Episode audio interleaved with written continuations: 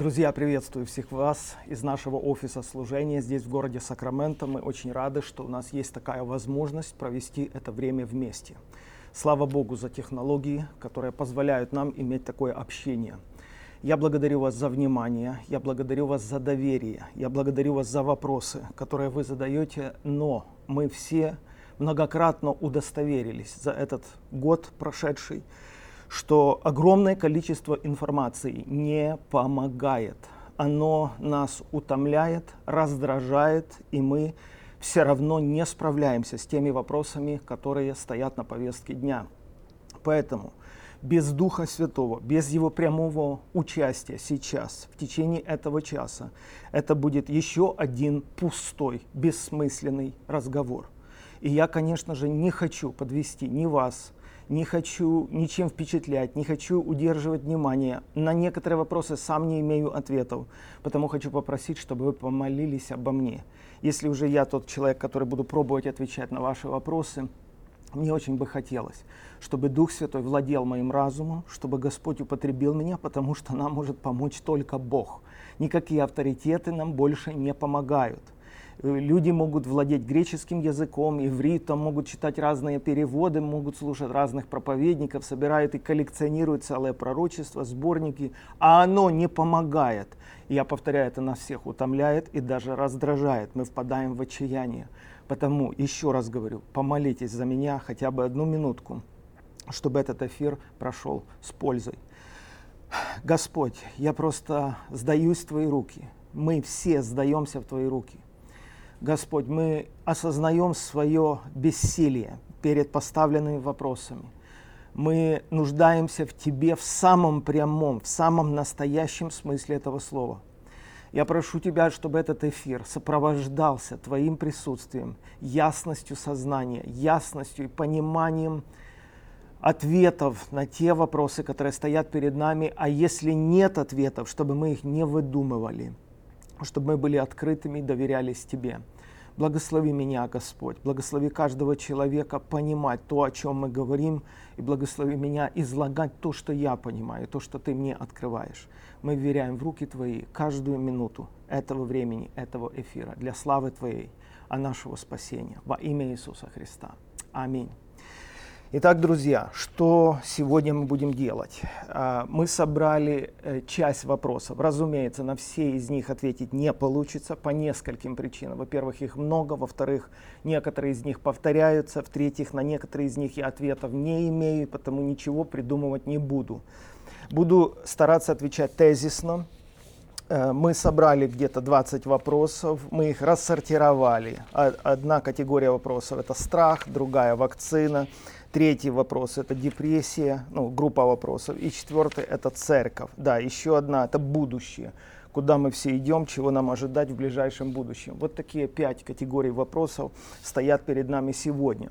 Это первое. Второе вы можете больше, наверное, не присылать вопросов, но разве что-то такое новое или вас действительно тревожит, мне могут передать этот вопрос, я попробую на него ответить. Но в принципе у нас уйма работы. У нас есть час времени, и мы постараемся вложиться в этот час, потому еще раз спасибо за ваше доверие. Разумеется, если я не смогу зачитать ваш вопрос, никаких обид. Договорились, потому что ну, здесь невозможно все, всем угодить в самом начале, перед тем, как я буду читать некоторые ваши вопросы, я э, хочу объяснить, как я понимаю вообще происходящее. Вы понимаете, что, э, что есть такое понятие, как стихии, да, как, как духовные какие-то веяния, как э, какие-то, э, ну, как Павел сказал, чтобы мы не увлекались по стихиям мира, а, а чтобы нас увлекал Христос. Что я имею в виду? Что все вопросы, которые вы задаете, все вопросы, которые стоят перед нами сегодня ребром, они задаются, они поддаются с человеческой перспективы. Э, это сама постановка вопроса, сама подача, а, она, она не духовна, она не носит, эм, она, как это объяснить, я даже не знаю. Я, я сейчас объясню, я знаю, что имею в виду. Вот смотрите, очень часто когда люди задавали вопросы Христу, его ответы, как будто бы он их не слышит. Ответы Христа как будто бы не в тему, как мы выражаемся. Вы замечали такое? То есть человек задает понятный вопрос. Ответ Иисуса Христа как будто с другого мира. Как будто хочется сказать, Иисус, ты меня не понял. Иисус, я, я так и не получил ответ на свой вопрос. Вы встречали такое в Евангелии? Вы замечали такое? Это очень часто случается. Знаете, почему это происходит? Потому что это действительно два разных мира. Потому что э, очень часто вопросы здесь на земле форм, формулирует мир, формулирует сам дьявол. И он нас прижимает к стенке. И постановка вопроса, она как бы предполагает вот два варианта ответа, три варианта ответа и все. Но когда действительно мы держим наш дух открытым для божественных ответов, будьте готовы к тому, что все варианты ответа, которые ну, логически предполагаются, э, вы не найдете между этими вариантами ответа от Бога. Будьте готовы к этому, я вас просто прошу. Вот, например, когда была война между Израилем и филистимлянами, я до сих пор вот не могу сам себе объяснить, почему евреи послушались Голиафа. Почему такая постановка вопроса определила развитие войны? Кто такой Голиаф? Почему он должен указывать, как в этот раз мы будем воевать? Почему? Зачем? Израиль это, это Божий народ, там есть свои генералы, там, там нужно разрабатывать стратегию войны. Почему враг должен был навязать свою стратегию войны? Почему евреи вместо того, чтобы разработать свою стратегию, не слушая этих людей, нашли кого слушать, врага, почему евреи из наступательной стратегии перешли в оборонительную стратегию? И теперь полтора месяца слушают эту пропаганду, эту постановку вопроса со стороны врагов и не знают, как выйти теперь и как найти этого человека для поединка, потому что именно так объявил свои условия Голиаф. Вы понимаете проблему? Мы говорим совершенно на разных языках. Мне почему-то думается, что если бы еврейский народ просто не слушался этого человека, полностью сами бы думали, как им выходить из сложившейся ситуации, они бы совершенно по-другому поступали. И э, доказательство этому Давид. Давид пришел, он пришел с поля, он пришел не отравленный этой пропагандой, он пришел совершенно с другой школы, где его учил Бог. Потому он вступил, разумеется, в сражение, но он не был отравлен, понимаете? Он, простите, не обкурился этим дымом, вот, вот это все, что навеял Голиаф, когда все уже дрожали от страха, когда все варианты, какие можно было перебрать, уже перебрали, когда уже всех воинов перебрали, и никто не готов с этим Голиафом сражаться. То есть это первая наша, ваша, моя большая проблема. Нам навязывают свою постановку вопроса. Но мы, как люди верующие, должны быть готовы, что ответы придут под другим углом. Например, там Самарянка говорит Христу, вот отцы наши поклонялись на горе. Так было всегда, мы выросли в этом учении. Вы, евреи, говорите, что нужно поклоняться в Иерусалиме. Ответь мне. То есть варианты ответа каковы? Либо отцы ваши правы, либо евреи правы. Третьего не дано. Посмотрите на ответ Христа. Он говорит, и не на горе, и не в Иерусалиме. Хм, а как это? А где? А что, еще существуют другие варианты ответа? Да. Истинный, божественный взгляд на ситуацию, место не играет никакой роли. Истинные поклонники будут поклоняться Отцу в духе и в истине. Вот это да. Я даже не думал с той стороны, что так может, таким может быть ответ. Так вот, это первое, друзья, я вас умоляю, во имя Иисуса Христа, просто услышьте то, что я говорю. Многие из нас э, связаны, нас связали определенной постановкой вопроса, и мы закрыли свой дух для Духа Божьего, чтобы услышать божественный ответ на эти вопросы. Это первое. Второе.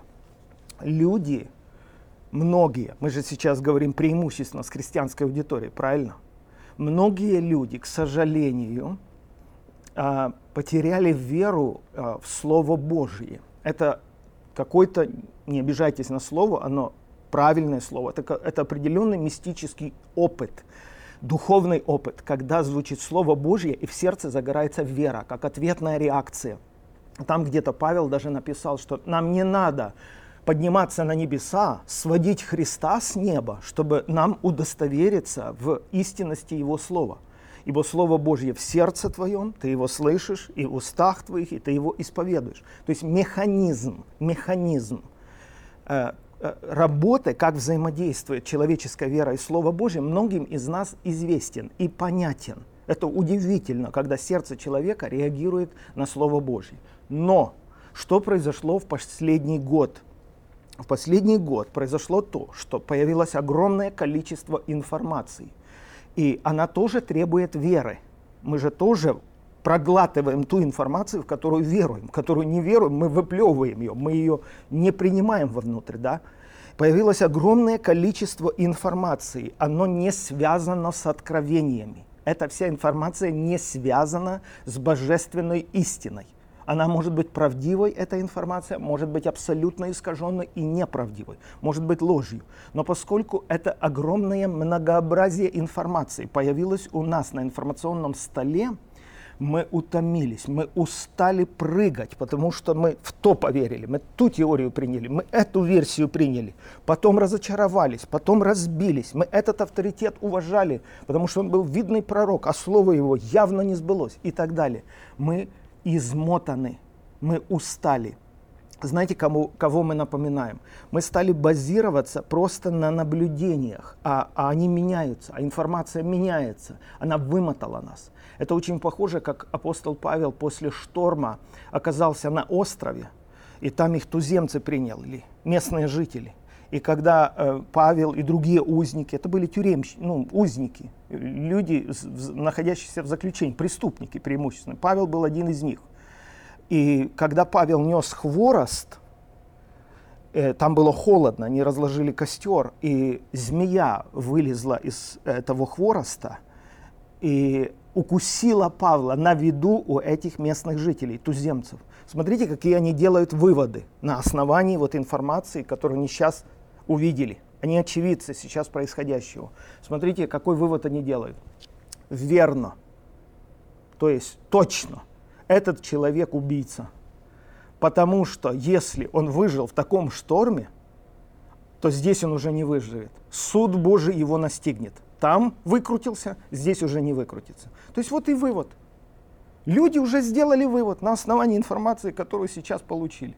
Но они наблюдали за Павлом, и наблюдали, и наблюдали, а в нем нет ни температуры, ни воспаления. Павел эту змею бросил в огонь, она сгорела. И знаете, что там написано дальше? Они переменили мысли свои и думали, что он Бог. Вы представляете, в течение какого-то часа или получаса такое колебание мыслей. Сейчас они думали, что он убийца, уверены были. Сейчас они думают, что он Бог. Это наша огромная проблема, потому что мы до сих пор многие не научились отличать истину Божью от правды, полуправды, неправды человеческой. Потому что все, что связано с людьми, любая информация, она нас так изматывает, она нас так изводит. А есть, как я сказал, чистое Слово Божье, чистая истина. Если нам что-то непонятно, если Бог что-то не открывает нам, значит не считает нужным это открывать.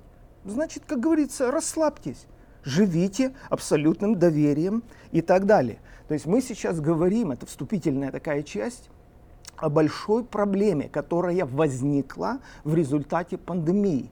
Это так называемые побочные эффекты которые сказались на нашем духовном настроении, на нашей психике. Мы устали, мы перестали доверять, разбились э, некоторые авторитеты, потому что верующие люди, в том числе пастора, лидеры духовные, подписывались под информацией, которая не имеет отношения к истине, к объективной, вечной, божественной истине. Они подписывались просто под отдельной информацией, кто во что верил и в какую меру верил. Вот и все что-то сбылось, что-то не сбылось, что-то было правдой, как я сказал, что-то было неправдой. Поэтому я бы хотел вот разделить эти две категории. Есть человеческая правда, ее очень трудно выверить, потому что сегодня она вся перемешана, и мы действительно не можем в этом разобраться. И есть божественная истина. Так вот, э, мы придем сейчас к некоторым вопросам, и я попробую ответить на некоторые из них. Первая категория вопросов э, – это страх. Э, пишет Юля. Здравствуйте, Александр. У меня такой вопрос. Я осталась одна с маленькой дочкой. Мои родители умерли. Родных больше никого нет. Сын живет далеко. У меня постоянно есть страх. Что будет, если со мной что-то случится, и дочь останется одна? Видите, опять, Юля, у вас постановка вопроса исключительно человеческая, и вас в этом винить нельзя. Вы человек прежде всего, с большой буквы человек. Вы мама, вы заботитесь о своей маленькой девочке. Все разумно, все логично. Но если вы правда хотите получить хотя бы какую-то искорку божественного взгляда на вашу ситуацию, в которой вы находитесь, услышьте то, что я вам скажу. Моисей, маленький мальчик, тоже плыл в смоляной корзинке. Тоже не было никаких шансов. Сколько могли родители за него заботились а потом помолились и отдали в руки Божьи. Знаете, это могут сделать только верующие родители. Это не трусы. Эти родители действительно не убоялись гнева царского, написано в к евреям, не убоялись законов. Они что могли, сделали, а потом помолились и отдали в руки Божьи. И примечательно то, что через несколько часов, как я полагаю, может даже меньше, э, этот ребенок снова вернулся к своей матери – Потому что когда дочь фараона его подняла, она поняла, что это младенец, новорожденный, ему несколько месяцев, ему нужна кормилица, молоко материнское. Побежали, нашли женщину, это оказалась мать Моисея. И ребенок снова вернулся в руки матери, она снова о нем заботилась, молила, молилась, благословляла, знала, что дочь фараонова заберет его, когда он вырастет. И знаете, я суммирую свой ответ, я хочу сказать главное. Вы должны сделать главное. Главная миссия, которая возложено на вас, как на маму, в этом периоде жизни, это познакомить вашего ребенка с Иисусом Христом. Это самые надежные руки. И поскольку у вас близкая связь с ребенком, так Бог устроил, что между родителями и детьми самая близкая душевная связь, то лучшее, что вы можете сделать, пользуясь этой привилегией, это показать ребенку на Бога, убедить его, что буду я жить, не буду, как бы жизнь ни сложилась, есть Отец, настоящий Отец, небесный Отец, который о тебе заботится. Это очень важно, и я не выдумываю свои ответы. Мы читаем о маленькой девочке, которая тоже была в плену у сириян. Она была еврейкой, эта девочка. Но она знала живого Бога. И когда она разговаривала с госпожой сирийского военачальника Неймана, она с такой уверенностью говорила о пророке Божьем, о силе Божьей в Израиле – что это стало огромным свидетельством, и этот Нейман был исцелен от проказы. Это вошло в историю, эта девочка вошла в историю. То есть она знала Бога, она жила в плену, но она знала Бога, она герой. Я убежден, что она, конечно, как, как ребенок страдала и скучала по своим родителям, но жизнь так иногда поворачивается, поэтому лучшее, что вы можете сделать, это действительно а, привить ребенку веру. Если вы страдаете от страхов, это ничего не меняет. Как говорится, э, чему быть, тому не миновать. Вы согласны с этим? Что написано на вашей доле, на вашей судьбе, вы все равно этого не избежите. Потому вы можете жить со своим ребенком и превратить уже это время в такие муки, в такое издевательство, в такие страхи. В вашей квартире может быть такая ужасная атмосфера подавленности. Оно вам надо – Живите каждым днем, радуйтесь, наслаждайтесь общением. Вы знаете, при живых родителях многие дети сироты. При живых родителях дети ненавидят родителей, родители ненавидят своих подростков, ссорятся. А у вас все хорошо. Серьезно, все хорошо. Радуйтесь каждому дню, каждой улыбке. Наслаждайтесь, благодарите Бога за каждое мгновение. Есть статистика, которую вывели социологи из наблюдений, что до 90% всех человеческих страхов никогда не сбудутся, никогда не исполнятся. Зачем бояться? Зачем свою жизнь загонять в такой ужас? Если вам правда нужна помощь, у нас есть хороший курс, написанный Ренатой Кулакевич «Чего боится страх?». Вы можете пройти этот курс, позвоните нам в офис или напишите. Может быть, это вам поможет. Ну а в общем, просто наслаждайтесь. Бог является вашим Богом, и вы верующий человек. Следующий вопрос. А, пишет Алена, я был болен, а вы меня не посетили. Это слова Иисуса Христа, она цитирует в начале своего письма. Как быть с ковидом в наше время? Больные люди, особенно попавшие в больницы в тяжелых состояниях, люди ограничены, оставлены одни в страхе, в панике среди этих всех обмундированных. К ним относятся как к прокаженным. С этой болезнью никого не, не пускают, ну, к больным никого не пускают. А если бы кто-то из близких был рядом, уверена, что человек бы легче перенес, может и не умер бы ну и так далее. А так в страхе смерти люди живут, и все-таки эта смерть приходит, и никого рядом из близких нет. Я имею в виду христиан. Несколько моих знакомых, а, верующих, молодых, умерли именно так. Это не шутки, реальная боль и недоумение. Почему так? Мы слушаем властей, медикам, боясь прикоснуться к проказе. Но что бы сделал Христос в наше время, э, спрашивает Алена, да? Ну, прежде всего, это, конечно, ужасно. Это ужасно, потому что самые роковые, самые тяжелые минуты жизни человека, и он один. Э, это правда ужасно. Сердце разрывается, и я тоже тяжело это переживаю, и скорблю, и молюсь о таких людях, и молился. Мне тоже пишут много людей, знакомых, из разных стран пишут люди. А, но мы здесь мало что можем изменить потому что это закон, и здесь не просто мы не посетили, мы не можем посетить, нас туда и не пустят.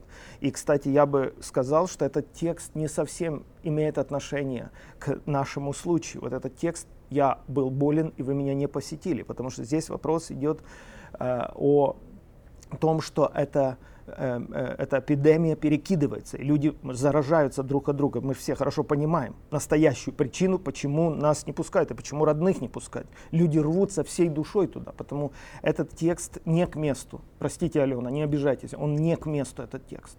Потому что посещали и посещают в больницах людей, но боятся, что это перекидывается. Это единственная причина, почему и не позволяют посещать людей. Это первое.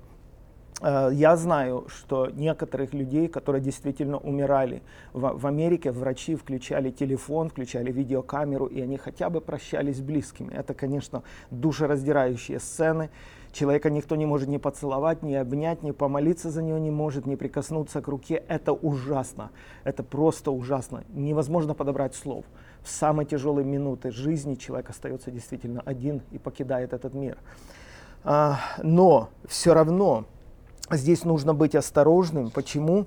Э, потому что ну, здесь э, как бы мужества недостаточно. Здесь должен быть здравый смысл. И в отношении посещения таких людей, даже если и есть возможность их посещать, нужно быть очень осторожным. Я хочу прочитать цитату Мартина Лютера, э, как он вел себя во время бубонной чумы в XVI веке в Европе. Вероятно, вы знаете эту цитату. То есть э, просто э, я считаю, что он очень э, аккуратно и точно ответил на подобный вопрос. Вот что он пишет. «Я попрошу Бога милостиво защитить вас, а потом буду окуривать помещение, очищать воздух, давать лекарства и сам буду принимать эти лекарства. Я буду избегать мест, я буду избегать людей, где мое присутствие не нужно, чтобы не заразиться и так случайно не заразить других, и таким образом не привести их к смерти в результате моей халатности. Знаете, некоторых людей вот эти слова Лютера просто раздражали. Я знаю людей в своем окружении, которые кичились своей верой, болели и умирали. Я знаю, за что я говорю. я говорю не об одном человеке, достаточно много людей знаю, которые просто считали Лютера неверующим, глупцом, но они жестко пострадали за это. Посмотрите, Лютер говорит, я не хочу, чтобы люди умирали в результате моей халатности. Если же Бог захочет взять меня, то есть забрать меня, Он обязательно меня найдет. А я сделаю то, чего Он ожидает от меня. И потому я не понесу ответственности ни за свою смерть, ни за смерть других. Однако, если мой ближний нуждается во мне, я не буду избегать ни места, ни человека, а пойду так же свободно, как и писал выше.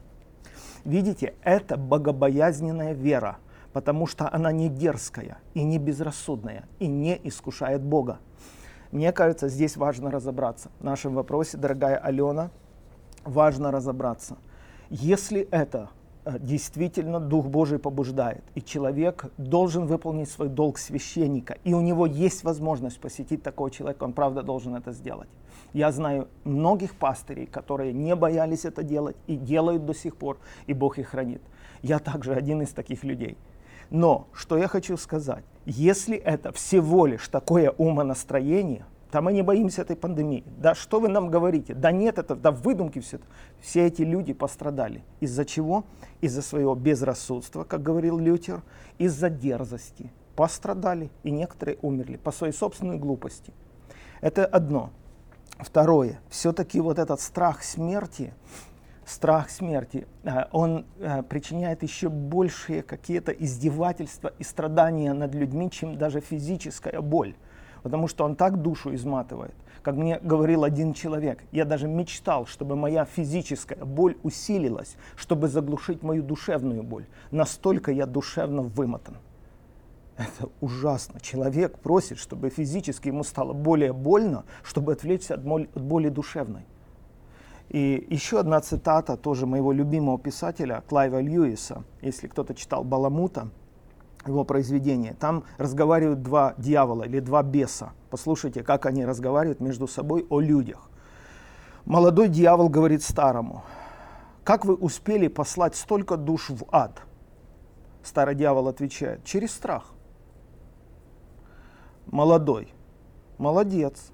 И чего же боялись люди? Войны или голода? Старый, нет, они боялись болезни. Молодой, они сильно болели, многие умирали. Разве не было лекарств?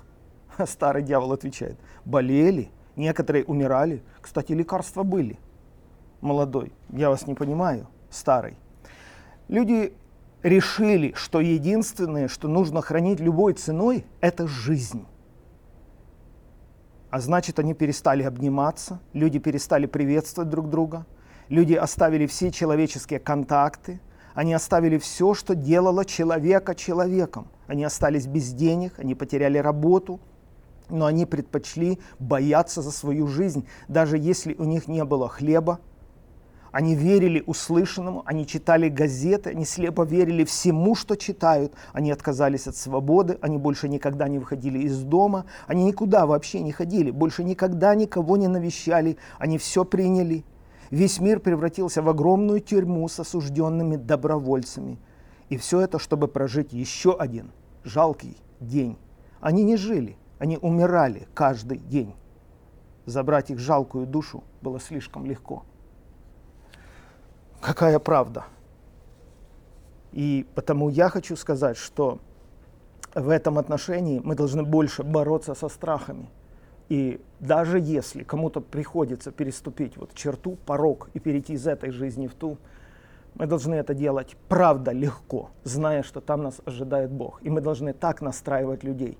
Если вы почитаете историю, как вели себя священники в периоде пандемии в Средневековье, они умели это делать. Они не истерили. Многие священники показали потрясающий пример верности людям и правильно их учили. Знаете, как один пастор мне сказал, мы всю жизнь учили людей о вере. И я, говорит, когда стоял у кровати больного человека, умирающего, я понял, что мы не умеем учить людей принимать смерть как должное. Это тоже часть нашей ответственности, и на это надо смотреть трезво. Следующий вопрос э, задает тоже Алена.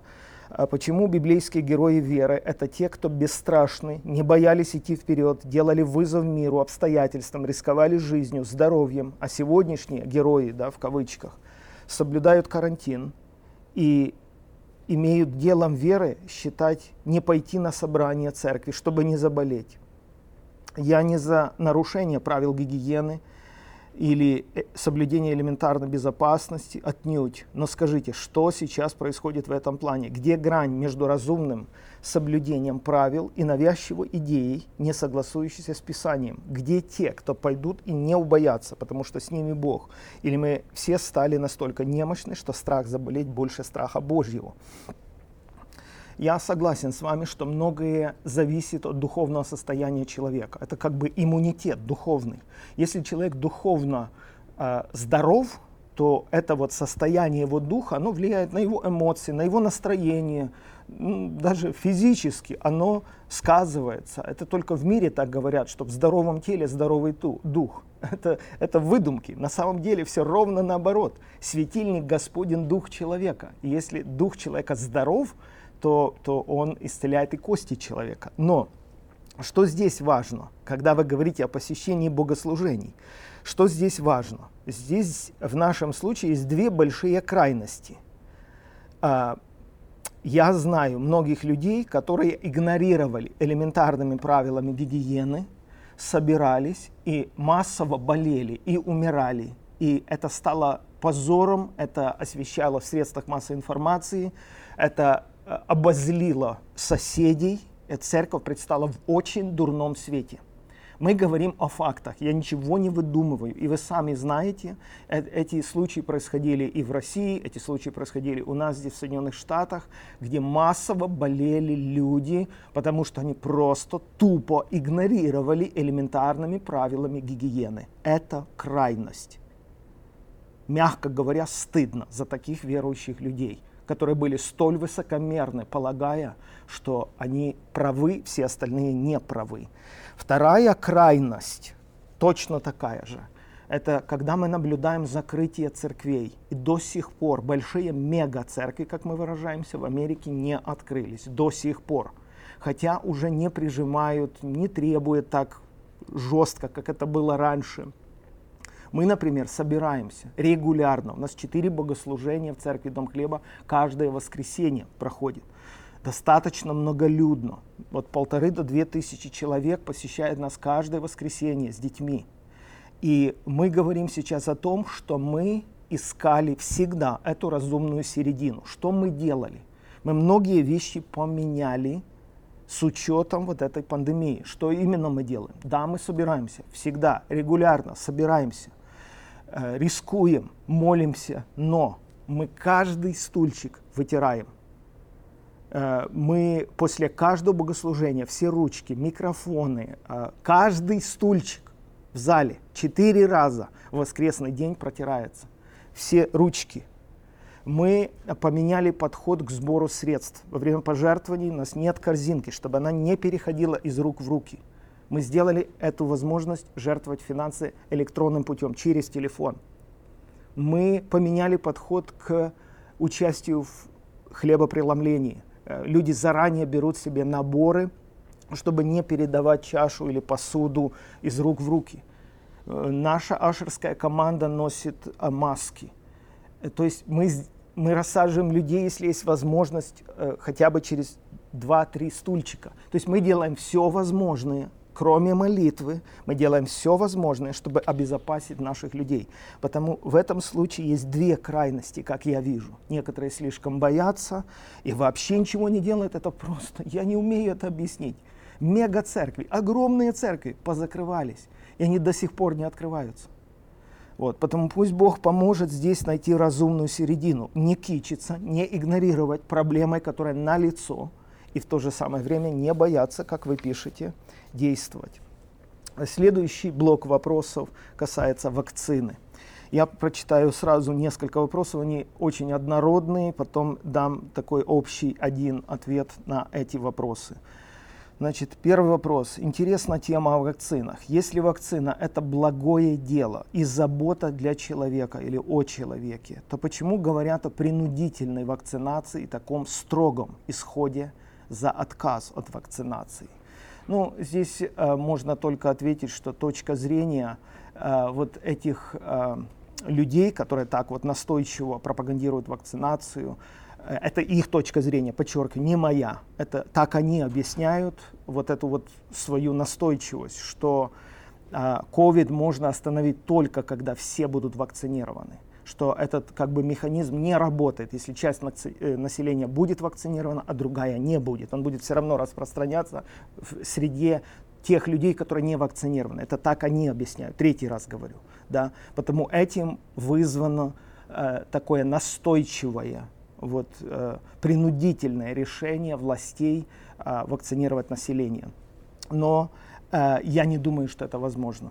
Это невозможно по ряду причин. Одна из причин, что этот, э, COVID все равно мутирует, и, и потребуется новая и новая вакцина. Другая причина, что люди боятся, и люди не будут, многие, высокий процент людей не будут принимать эту вакцину, насколько это будет возможным и так далее. Потому все это очень сложные процессы. Но э, читаем дальше вопросы. Здравствуйте. Э, поднимаете поднимите, пожалуйста, вопрос о том, как вести себя верующим человеку в случае, когда он не хочет делать вакцину. А кто ее хочет? Вы же вы ж не исключение, никто ее не хочет. В случае, когда человек не хочет делать вакцину от коронавируса, но его принуждают, Ольга спрашивает. Следующий вопрос. Если будет выбор вакцинироваться от ковида или увольнение с работы, что выбирать? Елена спрашивает. Нужно ли делать прививку, тем более беременным женщинам? Э, что делать, если без прививки вас не возьмут на работу. Следующий вопрос. Будете ли вы лично, Александр, делать прививку? Если прививка станет обязательной, что делать в этих ситуациях? Пожалуйста, конкретно ответьте, спрашивает Елена.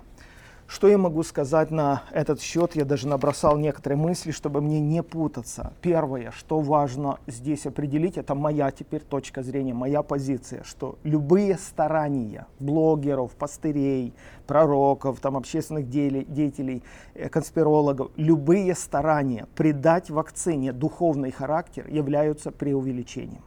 Это моя позиция, я твердо на этом стою когда вакцине, обычной вакцине, придают духовный характер и говорят, это связано с антихристом, это все перетечет в другие разные формы. Я, Александр, в это не верю. Я считаю, что это преувеличение. А, поэтому э, из этого исходят мои следующие выводы.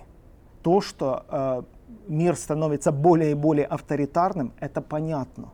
То, что у нас меньше и меньше выбора, это понятно но провести знак уравнения между вакциной и происками прямыми э, Люцифера или дьявола из книги Откровения, что это там имеет прямые, прямые взаимосвязи с, с принятием печати и все прочее, я абсолютно в это не верю. Это моя позиция. Вы можете от меня отписаться, вы можете быть разочарованы. Я в это не верю. Просто я много раз был уже свидетелем, когда люди впадают в такие крайности, люди предрасположены э, верить всему этому много раз. У нас магнитная лента появилась на, на наших документах, на кредитных картах, здесь истерия была. Некоторые люди категорически отказывались, и это уже было столько раз, столько раз. Я знаю людей, они еще живы, я знаю людей. И не смейтесь, пожалуйста, над тем, что я сейчас скажу. Я знаю людей хорошо, годами знаю, они еще живы, которые утверждали, что когда они уверовали в молодость, им сейчас 80 плюс, но когда они уверовали в молодости, им утверждали, что даже пуговицы на рубашках нельзя, потому что это мирское, потому что это ведет к соблазну, потому что это форма украшения. Я говорю, а как же вы застегивали одежки? Мы брали э, палочки просто в лесу, зачищали и ну, ну это я не хочу даже комментировать. Настолько все э, э примитивно, и эта же примитивщина сегодня, в наш век, она продолжается. Потому первое, любые старания придать вакцине духовный характер являются преувеличением. Конечно, как большинство людей, я не обладаю достоверной информацией относительно содержимого в отдельных вакцинах. Я уже говорил, я не доктор, у меня нет образования, потому не требуйте от меня однозначных ответов. Я их не дам, потому что я не хочу э, позора и я боюсь ответственности за ложь. Как я могу подписаться под тем, в чем я не уверен? Я должен лично быть удостоверен в этом. Я в этом не разбираюсь. Поэтому я не пропагандирую вакцину и в то же время я не исключаю, что она может быть полезной. Да, в моем окружении, вот даже в это воскресенье, я проповедовал в церкви нашей, Дом хлеба, подошли люди и говорят, можешь называть наши фамилии. Вот мы сидим, вот наши семьи, люди работают, э, хорошие христиане, знаю их годами. Он говорит, мы все вакцинировались мы хорошо себя чувствуем. А другие люди, тоже в моем окружении, к счастью, в нашей церкви я таких не знаю, но в других церквях знаю, которые пострадали от вакцины. Но речь сейчас идет не о вакцине против ковида, это раньше они э, давали разные уколы, и есть люди, которые от этого пострадали, и это имеет побочный эффект.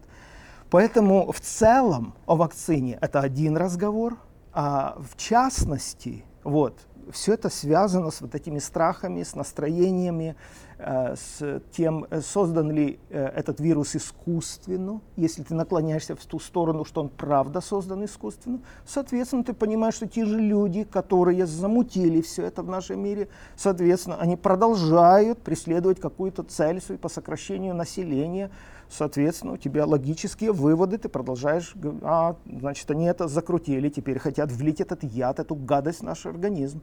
Потому есть такая точка зрения.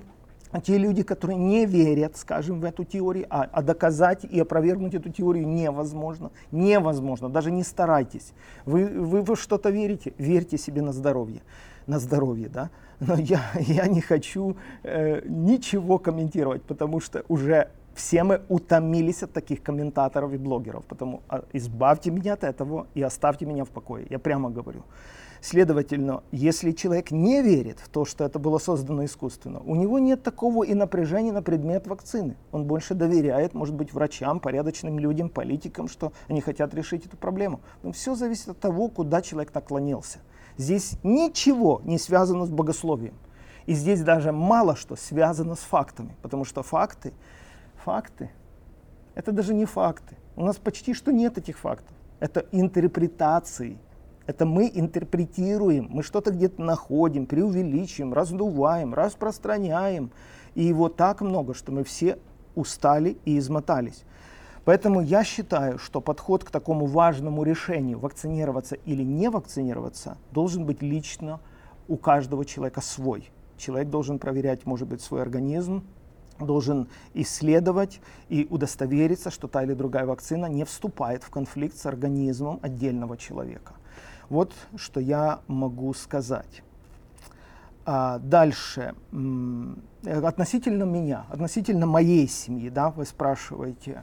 Нет, мы не намерены вакцинироваться, насколько это будет возможным, насколько можно это все оттянуть, и все зависит от того, в каких обстоятельствах мы окажемся. Некоторые люди здесь пишут, что в Израиле, например, очень тяжелая ситуация с вакциной, потому что очень все принудительно. Вот смотрите, что они, что они пишут. Государство Израиля делает все, чтобы люди ставили вакцину от ковида. Людей в прямом смысле вынуждают прививаться, не спрашивая их желания. На сегодняшний день без прививки на работу сложно устроиться, в торговый центр не попасть. Люди старше 60 лет обязательно должны привиться выдается так называемый зеленый паспорт, подтверждающий, что человек получил вакцину от COVID-19. И с этим паспортом можно устроиться на работу, ходить в торговый центр и так далее. Сейчас идет много разговоров про эту вакцину. Одни люди говорят, что это просто вакцина, ее должны все поставить, чтобы не болеть. Другие говорят, что это не от Бога и печать Антихриста. Как вы считаете? Ну, я уже сказал, что это предрассудки. И э, это предрассудки, предрассудок, то, что предшествует здравому смыслу. Это предрассудки. Мое мнение – это предрассудки. Вы спрашиваете мое мнение? Не критикуйте меня. Я вам отвечаю. Мое личное, частное мнение, что это ничего не имеет общего с духовными вопросами. А вот если вы знаете немножко историю, например, а, когда произошел раскол в Русской Православной Церкви, э, большой процент населения – некоторые историки, религиоведы утверждают, что до 50% населения не согласилось с нововведениями Никона, а, нового ставленника православной церкви, патриарха.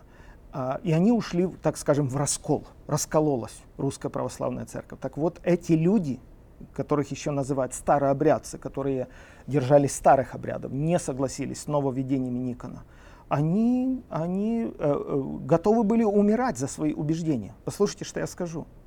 Одна из, одно из нововведений Никода это, это наносить крестное знамение тремя, тремя перстами. А старообрядцы раньше, до Никона, до нововведений, э, наносили крестное знамение двумя пальцами, двуперстие. Да? Вот, вот и все. Вот и все. Вот одна из причин, почему люди э, даже сжигали себя в срубах, собирали свои семьи. Историк Санников Сергей Викторович утверждает, что до 20 тысяч людей, по некоторым данным, сожгло себя в срубах в знак протеста. Мы лучше умрем, но мы антихристу не продадимся. Понимаете, вот вы сегодня, с расстояния вот нескольких веков, вот вы бы за это жизнь отдали? Вот вы правда в этом видите антихриста? Вы правда видите, что это вопрос жизни и смерти? Тем более вечной жизни, вечной смерти? Да нет, разумеется. Разумеется, нет. Но люди в то время действительно считали это вопросом жизни и смерти. И люди готовы были отдать свою жизнь, лишь бы не попасть в руки Антихриста. Потому очень много предрассудков. Потому я хочу сказать, если обстоятельства будут очень скрутными, если у меня не будет возможности, допустим, встать за кафедру и проповедовать только в силу того, что я не вакцинировался, я вакцинируюсь. Но если это возможно оттянуть, если это возможно избежать, если возможно хорошо исследовать свой организм, чтобы не вступать в конфликт с той или другой медициной, я буду делать все возможное, буду очень старательно, бережно относиться к себе. Но я не связываю это с чем-то духовным. Это моя позиция, это моя точка зрения. Переходим к следующему вопросу. Это вопрос э, депрессии. Работая в системе здравоохранения и всегда сильно сверх нормы, э, работая в системе здравоохранения и всегда сверх нормы, как сохранить Божье присутствие и силу, не совсем понял. А, каждый раз, идя на работу, думаешь, ну, пожалуйста, в этот раз помоги мне быть светом. И опять лавина работы, лавина болеющих людей и отношения с коллегами. Просто выгораешь. К сожалению, здесь нет вашего имени, но а, я а, восхищаюсь вами, я восхищаюсь врачами, я восхищаюсь людьми, которые на передовой, особенно верующими людьми. В нашей церкви большущее, большое количество людей работает в госпиталях, и они, конечно, свет. Они, конечно, герои в моих глазах. Серьезно, я не преувеличиваю. Много молодых женщин, молодых мужчин, они просто настоящие герои. Они рискуют, они болеют сами, но они идут. И я, когда вот возил э, некоторых людей в госпиталь, я просто благословлял этих э, медсестер. Я подходил к ним и говорил, я восхищаюсь вами, пусть Иисус сохранит вас. я молюсь за вас. Мы молимся в церкви за таких людей. Я благословляю вас. Вы выгораете, потому что вы на передовой. Вы настоящий герой. Поэтому пусть Бог сохранит вас, сбережет вас. Я вдохновляю пастырей, лидеров. Молитесь за медперсонал, молитесь за этих людей. Потому что для большинства из нас это, ну, для большинства из нас это ну, философия. Мы, мы просто рассуждаем, мы, мы соприкасаемся с этой проблемой постольку поскольку. А медперсонал соприкасается с этим напрямую. Поэтому молитесь, благословляйте этих людей. А, следующий вопрос задает Юлия. Anxiety это, как это перевести, такая истощенность, да, или страх, я даже не знаю. Эм, это связано с COVID, сплю через ночь, постоянная тревога, перепробовала все, что можно, и молитвы, и медитации, и дыхательные упражнения, и музыку, и лекарства, как пастор. Что вы можете мне посоветовать практически? Спасибо огромное, будьте благословенны.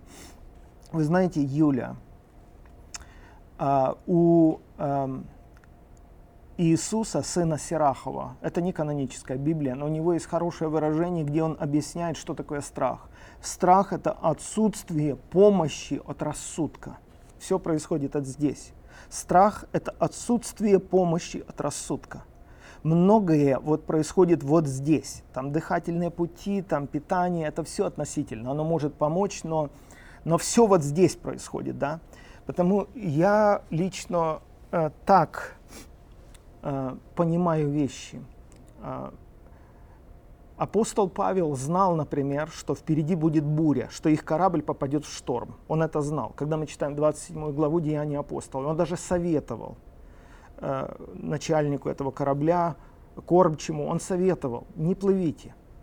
Чувствую, что будет тяжело нам всем, достанется. Но его не послушали. То есть Павел, Павел плывет навстречу шторму, зная, что будет тяжело, ой, как тяжело, но он ничего изменить не может, Юль. Вот серьезно, Павел ничего изменить не может, потому что он закован в цепи, скорее всего, как узник, его везут на суд в Рим, и понимает он, с чем им придется столкнуться, или не понимает, у него выбора нет. А в нашем случае, ну, выбора нет, понимаете, но есть только, есть только э, доверие, что что Бог пройдет с нами. Вот это доверие у меня лично ну, присутствует всегда.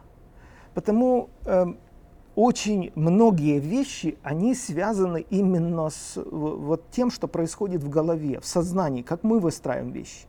Я помню, однажды э, присутствовал на симфоническом э, э, оркестр, выступал большой оркестр, наша церковь участвовала в этом также, большой концерт был в городе. И за несколько минут до начала этого концерта, там 3000 людей в зале, а, и я подошел к дирижеру, это молодой человек, которого я хорошо знаю, и я спросил у него, волнуешься? Он говорит, очень. И я говорю ему, вот что может произойти самое худшее? Он на меня смотрит так испуганно. Я говорю, ну, ну серьезно, вот что может произойти самое худшее?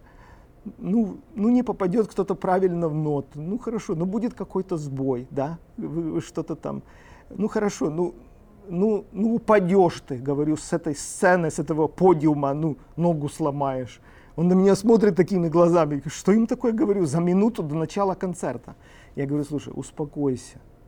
Неужели, неужели это должно вот тебя сейчас загнать в такой угол, что ты уже не контролируешь себя? Так это всего лишь предположение. И неужели это действительно проблема, что кто-то не попадет правильно в ноту? не возьмет правильную ноту. То есть многие вещи мы настраиваем сами себе в голове. Потому, Юля, серьезно, если вы верующий человек, просто закройтесь в комнате, просто скажите, Иисус, я отдаю тебе все мои заботы, как написано в Библии. Все заботы ваши возложите на Него. Он печется о вас. Попробуйте это сделать. Попробуйте цитировать обетования, которые Бог оставил в Библии. Мне это помогало. Я ходил по комнате, просто повыписывал в Библии все обетования Божьи. Я их цитировал вслух. Я однажды прочитал в книге Иисуса Навина, где написано, да не отходит книга закона этого от уст твоих, но поучайся в ней день и ночь, чтобы поступать и благоразумно. И я понял, интересно, от уст пост не отходит, не от глаз, не просто в памяти, от уст пусть этот закон не отходит. То есть уста произноси, проговаривай, исповедывай. Понимаете, да? Если сердцем своим будешь веровать, а устами исповедовать то, во что ты веришь. Я пришел к заключению, что это надо исповедовать. Может, вам покажется странным, но иногда я еду в машине, я очень громко просто кричу. Я говорю, Господь, ты велик, я тебя благословляю, ты все еще держишь эту вселенную, я не буду бояться. Я понял, что устами нужно исповедовать ко спасению. Юля, не сидите там, не занимайтесь какими-то медитациями. Мой совет, вы меня спрашиваете, я вам советую. Исповедуйте то, что написано в Слове Божьем. И ваш разум начнет смотреть на вещи по-другому. И это состояние вас покинет. Вы выйдете из этого состояния. Ну и другие люди здесь спрашивают также, как э, выйти из э, состояния депрессии, уныния и так далее – Э, Еще несколько слов о церкви. Тоже люди спрашивают, как объяснить людям важность посещения поместной церкви, если они довольствуются домашним чтением и так далее. Мне очень понравилась ваша мысль, Александр, в одном из выступлений, что в отпавших прихожанах не всегда виноваты служители, но в этом виноват и сам человек, так как не нашел себя в церкви и не прилепился к телу. Да, это правда, что э, э, многие люди думают, что они смогут вот, э, жить здоровой духовной жизнью в виртуальном мире. Это обман. Это обман. У апостола Павла есть хорошее заявление. Когда вы сходитесь, каждый раз, когда вы сходитесь, у каждого из вас есть псалом, поучение, язык, пусть это все будет к назиданию – когда мы сходимся, мы обогащаем друг друга, мы благословляем друг друга, наши нужды восполняются, потому что Духом дается одному слово знание, потому что тебе нужно знание, вот тебе нужна помощь. Когда мы сходимся, Духом дается слово знание, потому что я вижу твою ситуацию, потому что я с ней соприкасаюсь, и, и, и через меня Дух Святой служит твоим нуждам. Здесь очень много позитивных сторон. У нас есть целое учение, почему важны отношения по горизонтали, почему мы не верим в интернет-церковь. Потому что мы учимся жить только в реальных условиях, а не в виртуальных. В реальных условиях с реальными нуждами мы сталкиваемся. Мы не верим в виртуальную церковь. Люди должны собираться физически по определенной, на определенной территории, чтобы служить один другому. Слава спрашивает, почему всегда проповедуют в церквях о любви Божией, о мире, о том, что все будет хорошо, об ужасах ада не проповедует? Но это же будет жесть. Ну, знаете, Слава, что я хочу сказать. Э, в церкви особо об аде и не нужно проповедовать, потому что эти люди спасены. Если это здоровая церковь, нормальная церковь, зачем там об аде проповедовать? Люди перешли из смерти в жизнь. Я знаю, что я говорю. А вот в мире говорить с неверующими людьми, с людьми, которые не спасены, им нужно говорить, что есть жизнь вечная, есть потусторонний мир, есть ад и рай – вот, потому я бы лучше вот так расставил акценты. Когда Петр проповедовал, апостол Петр, то люди сказали, мужи и братья, что нам делать, чтобы спастись? Хороший вопрос, да? И Петр сказал, да крестится каждый из вас, э, получите прощение грехов и так далее. Вот, потому мне кажется, об аде нужно говорить неверующим людям. Верующим людям это не угрожает, если это здоровая церковь. Следующий вопрос. Люди спрашивают, оставили служение, к сожалению, пошли работать из-за страха, что не хватит финансов. Присутствие Бога ушло от нас, радость оставила. Можно ли все вернуть и исправить? Боюсь, что в нашем случае, как и с Саулом, из-за непослушания Господь отошел от меня. Духовное состояние становится все хуже. Помогите с ответом. Ну, вы знаете, э, скорее всего, у вас произошло то, что с апостолом Петром. Когда он вышел из лодки, он пошел по воде к Иисусу, написано. Но он увидел ветер, он увидел волны и начал тонуть. Включилось его сознание. Первые шаги он сделал по вере, а дальше власть э, над Петром возымела логика, здравый смысл. И Петра не в чем, в принципе, винить, но Христос очень точно определил его состояние. Когда Христос подал ему руку, он сказал, маловерный, зачем ты усомнился? То есть человек засомневался. Вы сами честно пишете, что вы засомневались, что вы э, не проживете, вам нужно вот, зарабатывать финансы, но вы были, как я понимаю, в полном служении. Э, я думаю, что в вашем случае нужно просто покаяться и поступить по духу. Просто по духу. Если вы чувствуете, что Дух Божий снова вас зовет в служение, сделайте шаг веры. Снова скажите, Господь, прости, это было маловерие, засомневались, и верни нас снова в русло служения. Эти вещи все решаемы, решаемы, но нужно делать практические шаги. Вы сами понимаете, что произошло, и вы сами хорошо знаете, что нужно сделать. Просто делайте практические шаги, но по духу не просто вот как бы по ситуации. Видите, вы поступили по ситуации. А, здравый смысл или логика возобладали над верой. Вот. Похоже, Бог учил вас вере, похоже, именно в вашем случае Господь ожидает от вас веры. А, дальше. А, последний вопрос относительно церкви, потом э, два-три вопроса о будущем, мы закончим наш эфир. Многие церкви закрыты из-за страха, а не из-за законов. Если моя церковь не собирается уже год, как быть в этом случае? Могу ли я доверять руководству церкви, вести туда своих детей? У меня пошатнулась вера, но не в Бога, а в доверие к организации под названием церковь. Мы остались без церкви на данный момент, так как наша церковь еще не открылась, пишет Мария из России.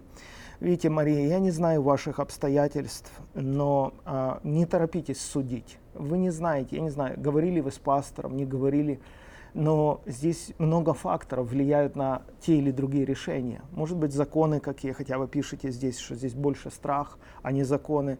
Но здесь и ответственность. Если пастор хоронил людей, и по его вине умирали люди, это очень тяжело. Это невыносимо тяжело если, если бы по вашей вине, Мария, вот, вот вы, вы взяли ответственность, вот вы, будь вы на месте пастора, вы бы сейчас открыли дверь, я чувствую ваше настроение.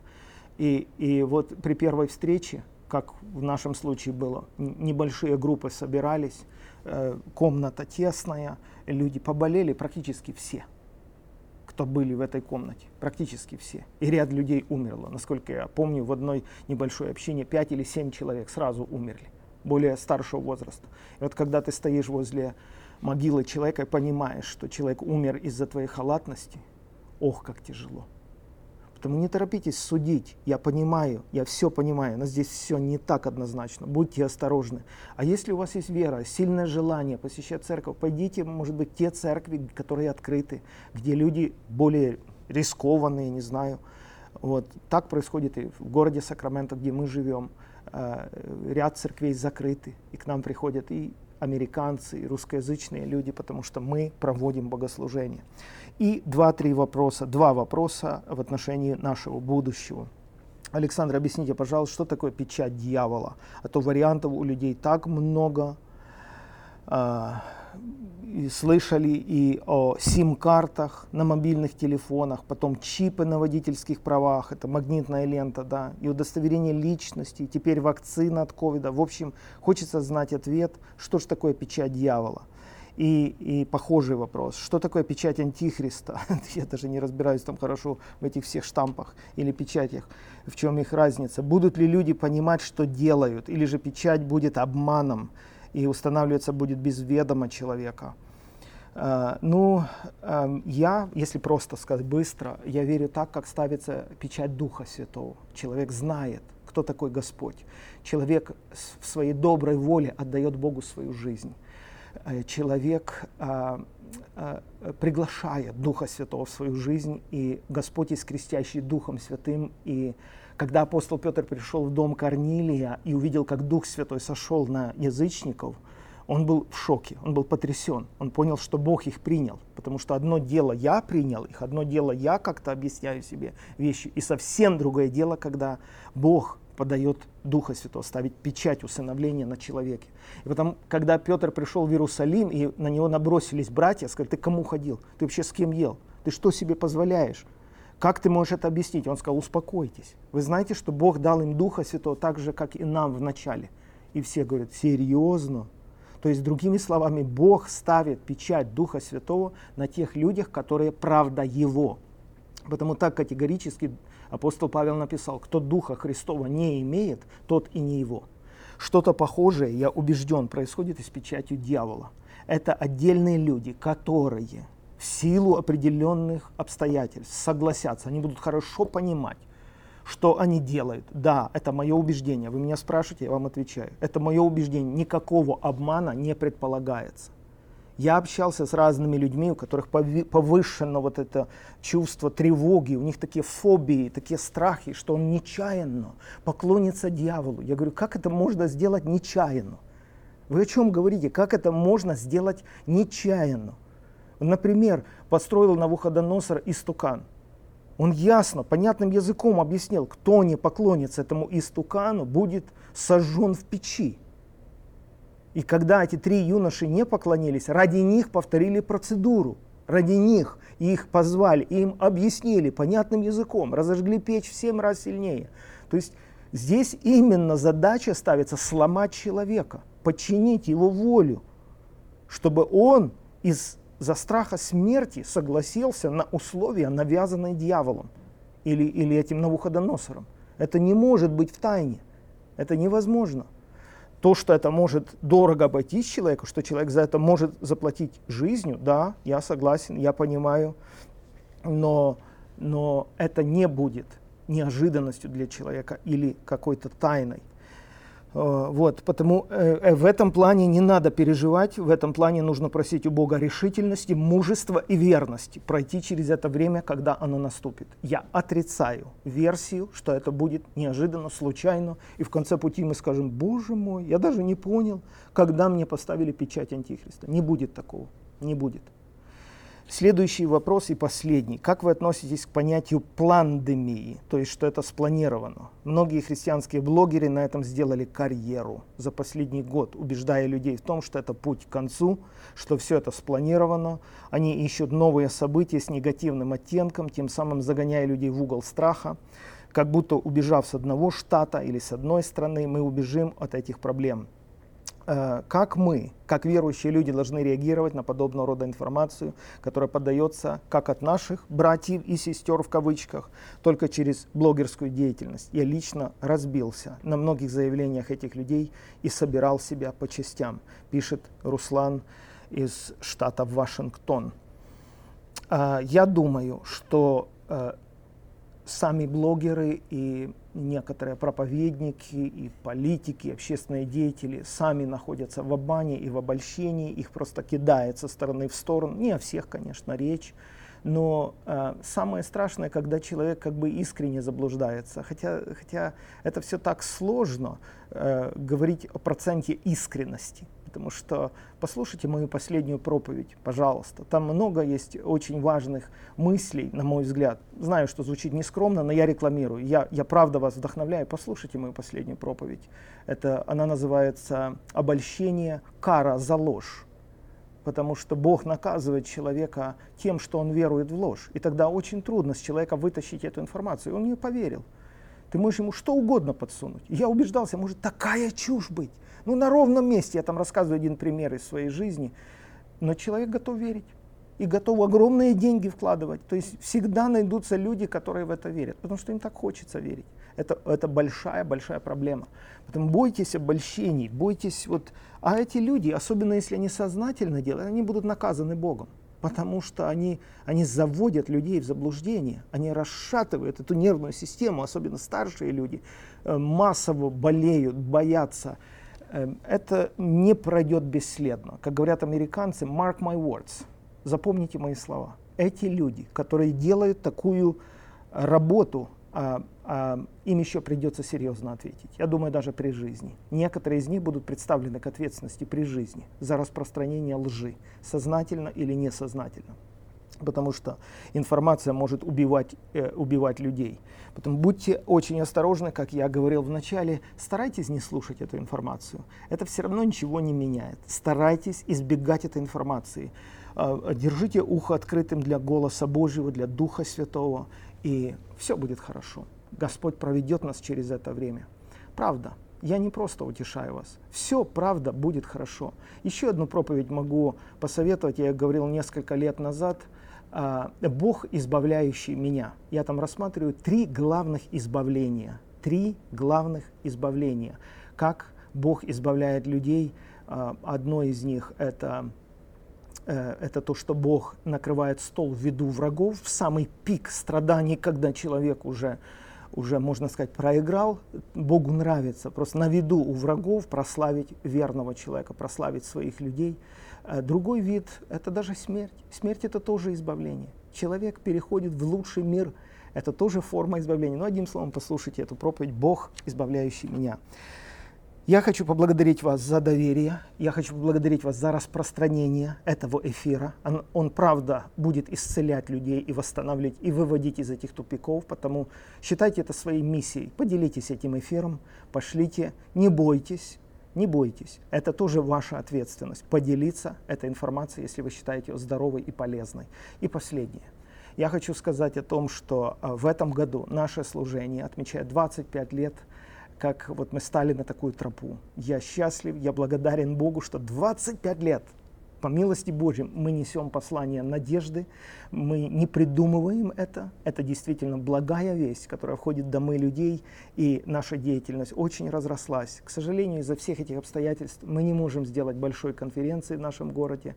Мы пришли к тому, что мы не будем этого делать в этом году, но мы хотим сделать отдельный эфир. Мы хотим рассказать о нашей работе, мы просто хотим поблагодарить отдельных людей. Мы известим вас, когда будет такой эфир. Но сейчас я хочу попросить, если у вас есть свидетельство э, о том, что сделал Бог через наше служение, коснулся вашего сердца, какая-то помощь была оказана, или наш душепопечительский центр послужил вам. Но это правда свидетельство. То есть ничего не надо выдумывать. Но это правда был было прикосновение Божье к вашей душе, и вы хотите сказать спасибо Господу, вы хотите э, об этом рассказать, поделиться с другими людьми, запишите это на телефон. Просто минуту, две, вот так, включите телефон, только чтобы он не шатался, и просто хорошо, качественно запишите. Я такой-то, вот такой, такое со мной произошло. Э, Господь благословил меня, я вышел из моей проблемы. Это будет здорово. Пришлите нам на адрес нашего служения. Вы увидите контакты, куда можно сгрузить это видео. И э, если вам сложно или вы стесняетесь записать на видео, напишите это в виде текста, напишите небольшое письмо так сжатой, в сжатой форме, расскажите, как Господь послужил вам, а мы в эфире поделимся вашим свидетельством. Друзья, благословляю вас, все хорошо, Иисус Господь, Господь царствует в вашей жизни, в том числе в вашем доме, в вашей квартире, в вашей душе. Господь рядом с вами. Верьте Ему, и все будет хорошо. Храни вас Господь.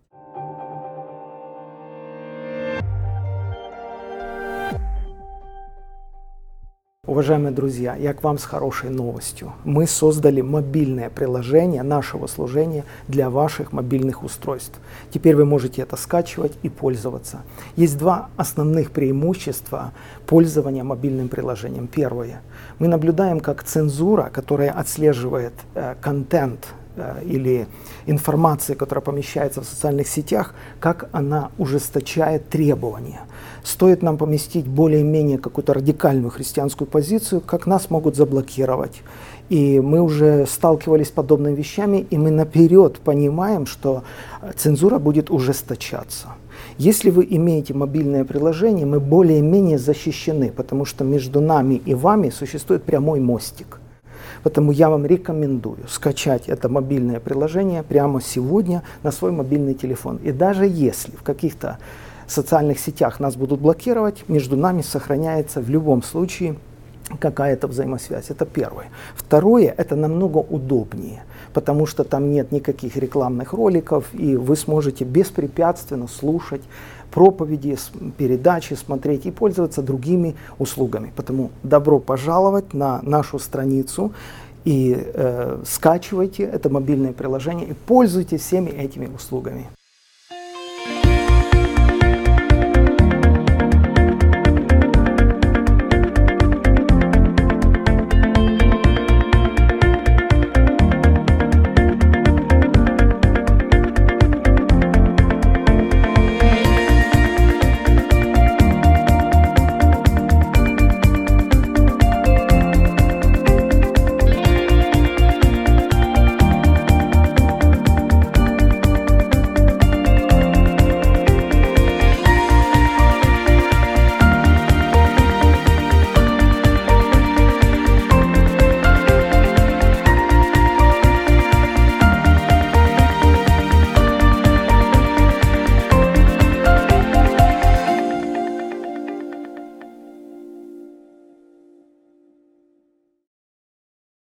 Сегодня хочу презентовать наш новый проект, который называется forspirit.org. Это интернет-площадка для модульного дистанционного образования. Мы изучили 26 основных методов преподавания и выбрали модульное образование как одно из самых успешных и взяли это за основу той платформы, которую мы разработали. Очень удобно на любых носителях вы сможете проходить этот курс, не выходя из дома.